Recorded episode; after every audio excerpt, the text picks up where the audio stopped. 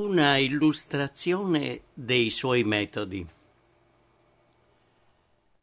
La più completa illustrazione dei metodi di Cristo come Maestro si ha nella preparazione dei primi dodici discepoli.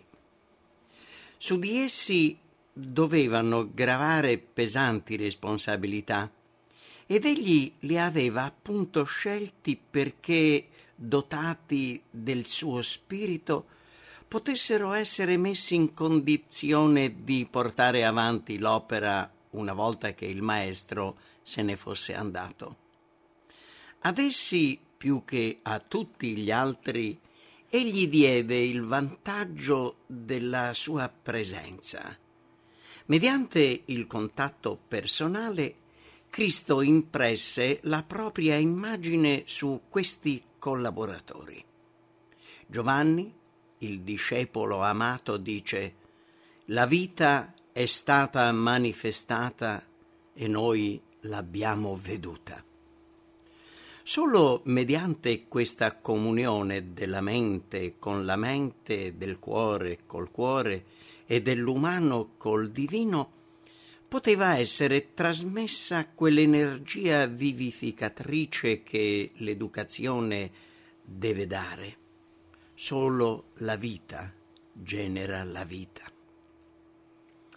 Per preparare i discepoli, il Salvatore si attenne al metodo di educazione stabilito al principio. I primi dodici scelti, con alcuni pochi altri che nel sopperire ai loro bisogni venivano di quando in quando in loro contatto, formavano la famiglia di Gesù. Essi erano con lui a tavola, in casa, nel campo, nei luoghi appartati. Lo accompagnavano nei suoi viaggi, condividevano le sue prove, le sue privazioni e per quanto stava in loro partecipavano all'opera da lui svolta. Talvolta egli insegnava mentre erano seduti sui declivi di un monte, altre volte sulla riva del mare, oppure da una barca di pescatori o lungo la via mentre camminavano. Ogni volta che egli parlava alla moltitudine, i discepoli facevano cerchio intorno a lui, gli si stringevano da presso per non perdere nulla delle sue istruzioni. Essi erano degli uditori attenti, bramosi di comprendere quelle verità che poi avrebbero dovuto insegnare in ogni luogo e in tutti i tempi. I primi allievi di Gesù furono scelti tra le file del popolo comune.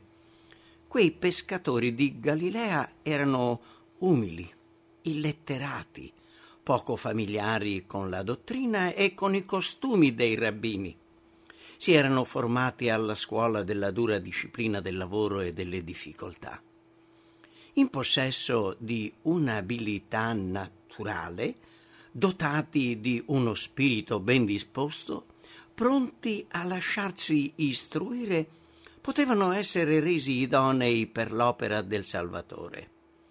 Vi sono nel mondo molti lavoratori che svolgono pazientemente i loro compiti quotidiani, inconsapevoli delle energie latenti che, se messe in azione, potrebbero fare di loro dei grandi condottieri nel mondo.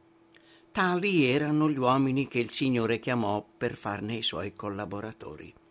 Essi ebbero il vantaggio di tre anni di scuola presso il più grande maestro che il mondo abbia mai conosciuto.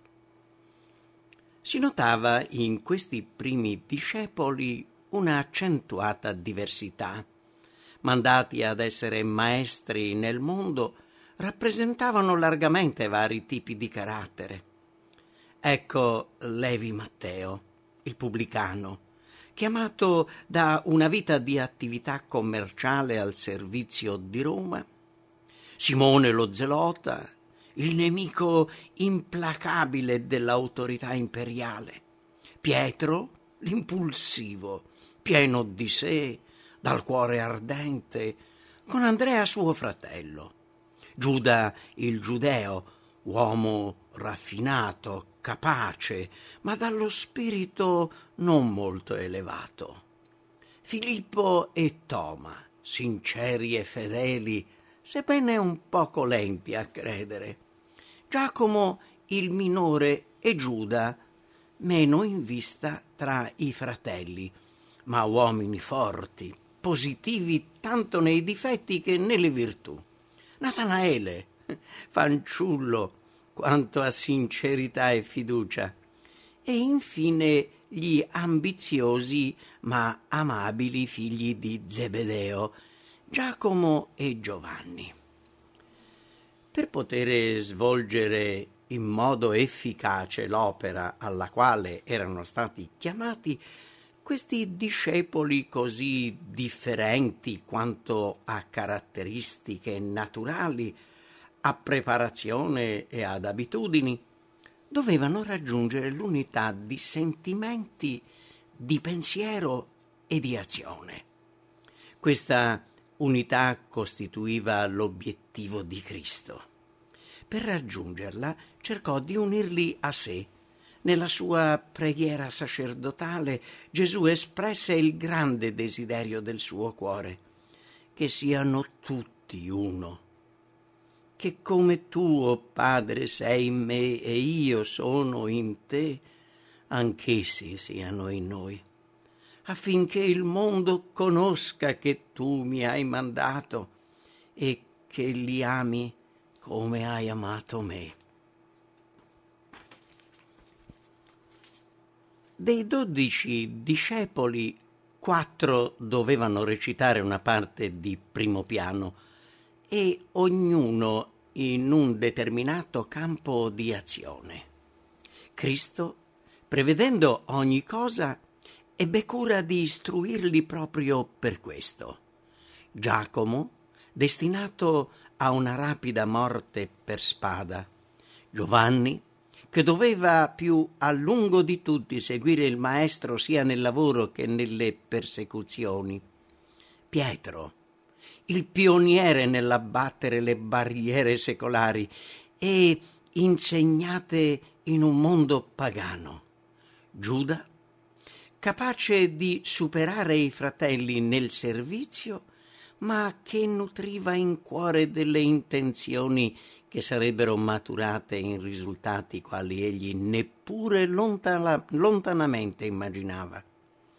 Questi uomini furono oggetto della più grande sollecitudine del maestro, che impartì loro le sue frequenti e accurate istruzioni. Pietro, Giacomo e Giovanni cercavano ogni opportunità per entrare in intimo contatto col maestro e il loro desiderio fu soddisfatto. Di tutti i dodici furono proprio essi a godere della relazione più intima con lui. Giovanni poteva sentirsi soddisfatto solo da un'ancora più stretta da un'ancora più stretta intimità e fu accontentato. Alla prima riunione sulle rive del Giordano, mentre Andrea, avendo udito Gesù, si affrettò ad andare a chiamare suo fratello, Giovanni sedeva muto rapito nella contemplazione di temi meravigliosi. Egli seguì il Salvatore e fu sempre un uditore attento e appassionato.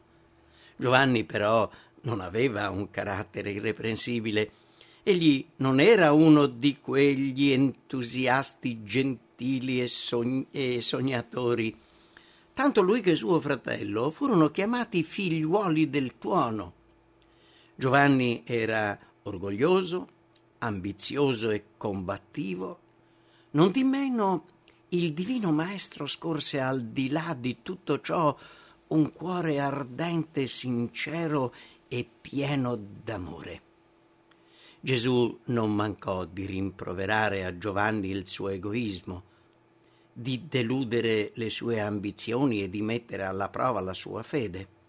Inoltre gli rivelò quello che in fondo l'anima il discepolo bramava, la bellezza della santità, il suo amore trasformatore. Nella preghiera al Padre Gesù disse, Io ho manifestato il tuo nome agli uomini che tu mi hai dati dal mondo. Giovanni aveva un vivo desiderio di amore, di simpatia e di compagnia. Egli si stringeva a Gesù, gli sedeva al fianco, si appoggiava al suo petto, come il fiore cerca il sole e la rugiada, così egli beveva la luce e la vita divina.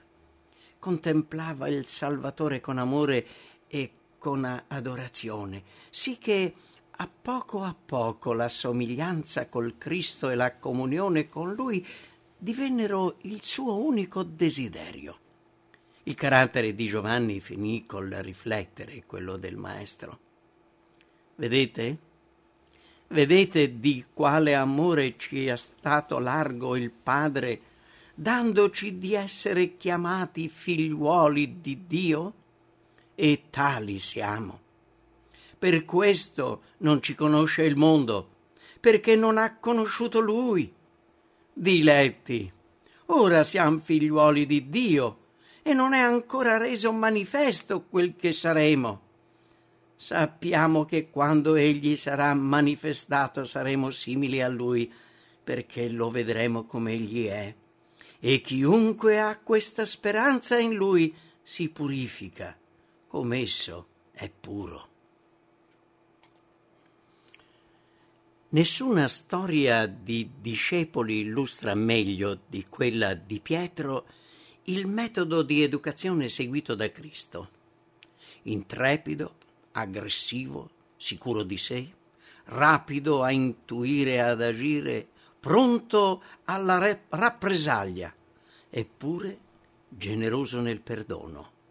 Pietro sbagliò varie volte e fu ripetutamente ripreso non di meno la sua cordiale lealtà e la sua devozione a Cristo furono riconosciute ed elogiate. Il Signore trattò questo suo discepolo impetuoso con pazienza e con amore, cercando di frenare la sua sicurezza e di insegnargli l'umiltà, l'ubbidienza e la fiducia. La lezione fu solo parzialmente assimilata. La sicurezza di sé non fu del tutto sradicata. Spesso Gesù, sentendo un gran peso sul cuore, cercò di rendere note ai discepoli le scene del suo processo e del suo martirio, ma gli occhi dei dodici erano chiusi. Essi non erano preparati ad accettare questa realtà e così non capivano. La compassione di sé che li tratteneva dal restare in comunione col Cristo, anche nelle sue sofferenze, strappò a Pietro le parole. Tolga ciò Dio, questo non ti avverrà mai. Quella frase esprimeva il pensiero e i sentimenti di tutti. E così la crisi si avvicinava, mentre i discepoli, pensando di godere gli onori reali, vanagloriosi, discutevano senza per nulla pensare alla croce. L'esperienza di Pietro fu una lezione per tutti.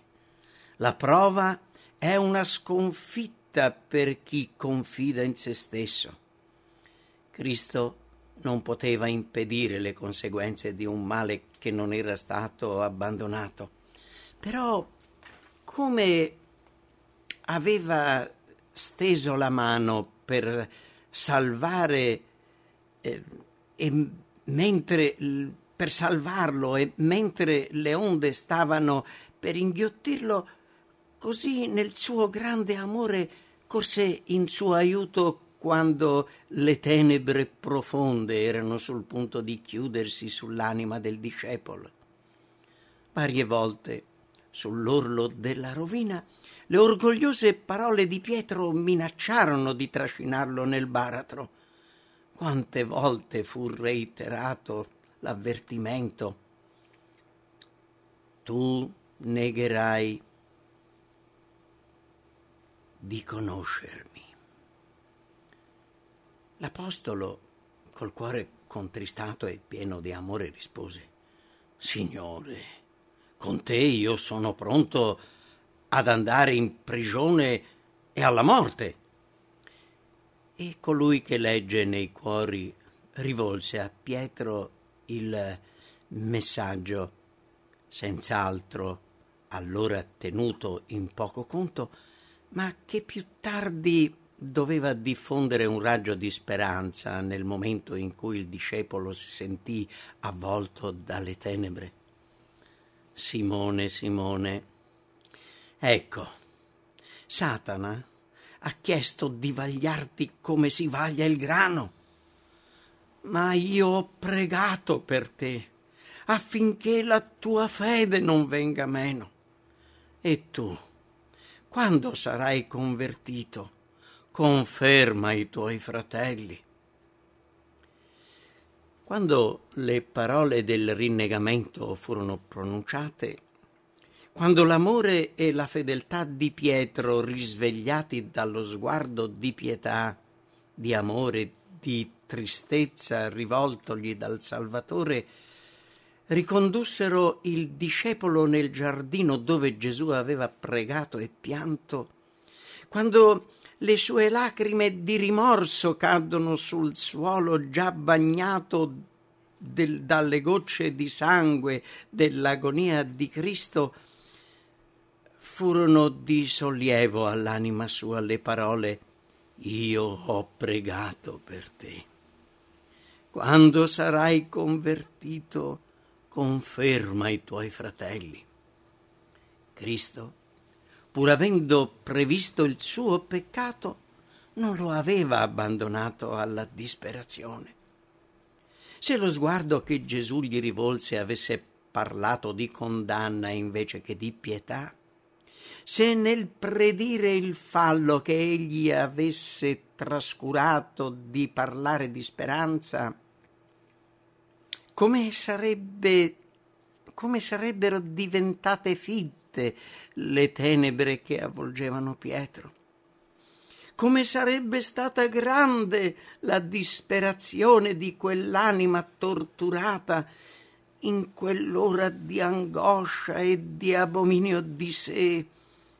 Che cosa avrebbe potuto trattenere l'Apostolo dal seguire il sentiero calcato da Giuda? Colui che non poteva risparmiare l'angoscia al suo discepolo non lo lasciò solo nella sua amarezza. Il suo è un amore che non viene meno e che non abbandona. Gli esseri umani che sono essi stessi soggetti al male hanno la tendenza a mostrarsi poco teneri verso chi è tentato e sbaglia. Essi non possono leggere nel cuore, non ne conoscono le lotte, ne ignorano i dolori. Perciò hanno bisogno di imparare a rimproverare con amore, a colpire non per ferire ma per guarire, ad avvertire per infondere speranza. Non fu Giovanni il quale vegliò con Cristo nella corte del tribunale, che si tenne vicino alla croce e che per primo corse al sepolcro, ma Pietro a essere nominato nel primo messaggio che il Redentore mandò ai discepoli dopo la risurrezione. Andate a dire ai suoi discepoli, disse l'angelo, e a Pietro, egli vi precede in Galilea. Quivi lo vedrete. Nell'ultimo incontro di Cristo con gli apostoli sulla riva del mare, Pietro, messo alla prova dalla duplice domanda Mi ami tu? venne reintegrato nella sua posizione fra i dodici e ricevette un preciso incarico pascere la greggia del Signore. Poi come ultimo invito personale Gesù gli disse Seguimi. Ora Pietro poteva apprezzare le parole del Signore e comprendere benissimo la lezione data da Cristo quando mise un bimbo in mezzo ai discepoli e le esortò a diventare simili a lui. Conoscendo più a fondo la propria debolezza e la potenza del Maestro, egli era pronto a confidare e a ubbidire. Poteva servire Gesù nella forza di questi. Alla fine della sua esperienza di lavoro e di sacrificio, l'Apostolo, un tempo così poco disposto a considerare la croce, stimò grande gioia deporre la propria vita per l'Evangelo, ma ritenne troppo grande per lui, che aveva rinnegato il Maestro, morire come Gesù. La trasformazione di Pietro fu un miracolo della tenerezza divina. Essa rappresenta una lezione di vitale importanza per tutti coloro che cercano di calcare le orme del Maestro dei Maestri. Gesù rimproverava i suoi discepoli, li avvertiva e li metteva in guardia. Però Giovanni, Pietro e i loro fratelli non lo abbandonarono. Nonostante i rimproveri, essi scelsero di stare con Gesù e questi, da parte sua, nonostante i loro sbagli, non si ritrasse da loro. Egli prende gli uomini come sono, con le loro colpe e debolezze, e li prepara per il servizio. Se sono disposti a lasciarsi disciplinare ed educare da lui. C'era fra i dodici un discepolo al quale Cristo, sin quasi alla fine del suo ministero, non rivolse alcuna parola di diretto rimprovero. Con Giuda penetrò fra i discepoli un elemento di antagonismo. Nell'unirsi a Cristo, Giuda aveva ceduto all'attrattiva esercitata dal carattere e dalla vita del Maestro. Egli provava un sincero desiderio di cambiare e aveva sperato di attuarlo seguendo Gesù. Questo suo desiderio purtroppo non ebbe il sopravvento perché quella che prevaleva in Giuda era la speranza di conseguire un beneficio personale in quel regno terreno che egli sperava che sarebbe stato stabilito dal Signore.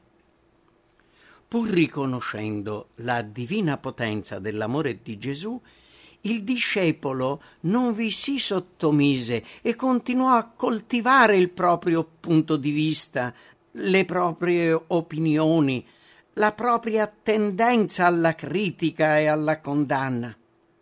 I motivi e le azioni di Cristo, spesso così lontani dal suo modo di intendere le cose, suscitarono in lui dubbio e disapprovazione. Ne derivò che a poco a poco le sue perplessità e le sue ambizioni furono comunicate ai discepoli. Molte delle loro discussioni per la supremazia e molta della loro insoddisfazione per i metodi di Cristo furono determinate da Giuda. Gesù, sapendo che contestare apertamente avrebbe contribuito solo a indurire il cuore dei discepoli, si astenne dalla lotta diretta e cercò di guarire il gretto egoismo di Giuda mettendo questi in contatto col suo altruistico amore. Nei suoi insegnamenti si sforzò di esporre quei principi che potevano colpire alla radice le egoistiche ambizioni del discepolo.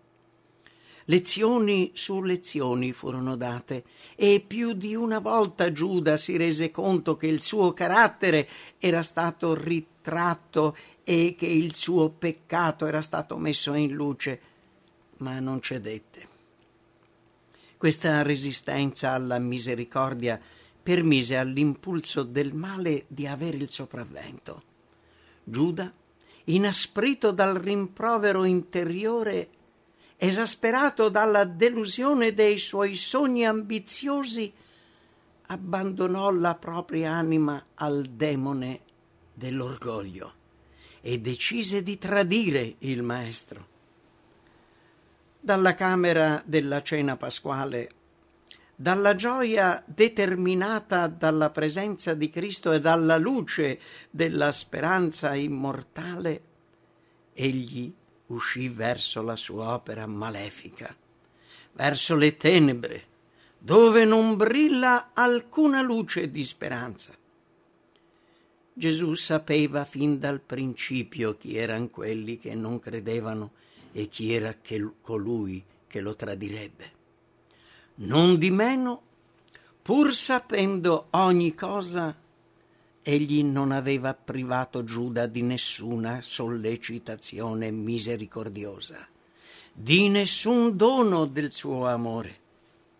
Vedendo il pericolo verso il quale Giuda andava incontro, egli aveva cercato di attrarre il discepolo a sé, di introdurlo nell'intimità della cerchia degli apostoli e nei quali aveva riposto la propria fiducia giorno dopo giorno, mentre più opprimente si faceva il peso del suo cuore, Gesù aveva sopportato il dolore del continuo contatto con quello spirito ostinato e sospettoso.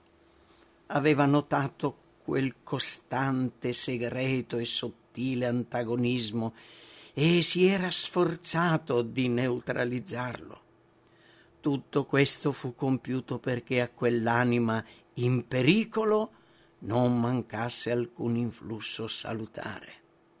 Le grandi acque non potrebbero spegnere l'amore e dei fiumi non potrebbero sommergerlo, perché l'amore è forte come la morte, dice l'Apostolo Giovanni.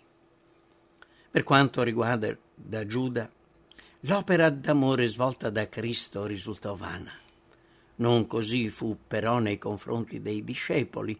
Per essi fu una lezione le cui ripercussioni durarono tutta la vita. Quell'esempio di tenerezza e di sopportazione ispirò il loro atteggiamento verso le anime tentate e verso i peccatori, ma c'erano anche altre lezioni. Alla consacrazione dei dodici discepoli questi avevano desiderato molto che Giuda facesse parte della loro schiera, stimando che la sua adesione fosse un evento molto promettente per il gruppo apostolico. Egli era stato in contatto col mondo più di loro, era abile, pieno di discernimento e di grande capacità amministrativa. Avendo un'alta stima delle proprie qualità, era riuscito a indurre i discepoli a considerarlo sotto la stessa luce. I metodi che egli desiderava introdurre nell'opera di Cristo si basavano su principi mondani e si ispiravano a una politica terrena. Essi miravano ad assicurarsi il riconoscimento e l'onore del mondo per poi giungere alla sovranità terrena. L'attuazione di queste idee nella vita di Giuda fece comprendere ai discepoli l'antagonismo esistente fra il desiderio di grandezza e di autoesaltazione e i principi di umiltà e di rinuncia illustrati da Cristo, principi del regno spirituale. Nella sorte di Giuda i discepoli videro qual è la fine di chi pensa solo a se stesso. Per questi discepoli la missione di Cristo raggiunse il suo scopo. A poco a poco il suo esempio e le sue lezioni di rinuncia trasformarono il loro carattere. La sua morte distrusse la loro speranza di terrena grandezza. La caduta di Pietro, l'apostasia di Giuda, la loro stessa defezione quando abbandonarono Cristo nell'ora dell'angoscia e del pericolo, spazzarono via i loro sentimenti di autosufficienza.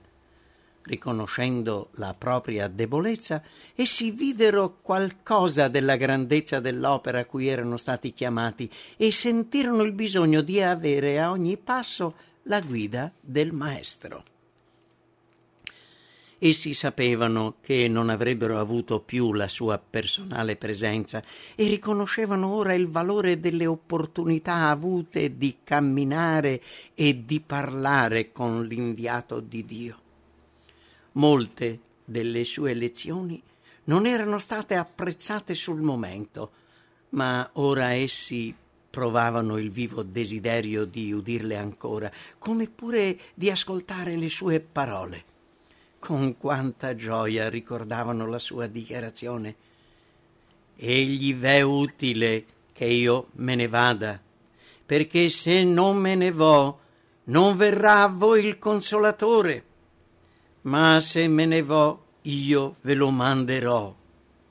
Vi ho fatto conoscere tutte le cose che ho udite dal Padre mio. Il consolatore che il Padre manderà nel mio nome vi insegnerà ogni cosa e vi rammenterà tutto quello che v'ho detto. Tutte le cose che ha il Padre mio sono mie. Quando sia venuto Lui, lo Spirito della verità, egli vi guiderà in tutta la verità. Egli prenderà del mio e ve l'annunzierà. I discepoli avevano visto Cristo salire al cielo dall'alto del monte degli ulivi. Mentre i cieli lo accoglievano, era stata rinnovata la promessa Io sono con voi tutti i giorni, sino alla fine dell'età presente. Essi sapevano che le sue simpatie erano tuttora con loro, come anche sapevano di avere un rappresentante, un avvocato presso il trono di Dio. Nel nome di Gesù essi presentavano le loro richieste ripetendo la promessa.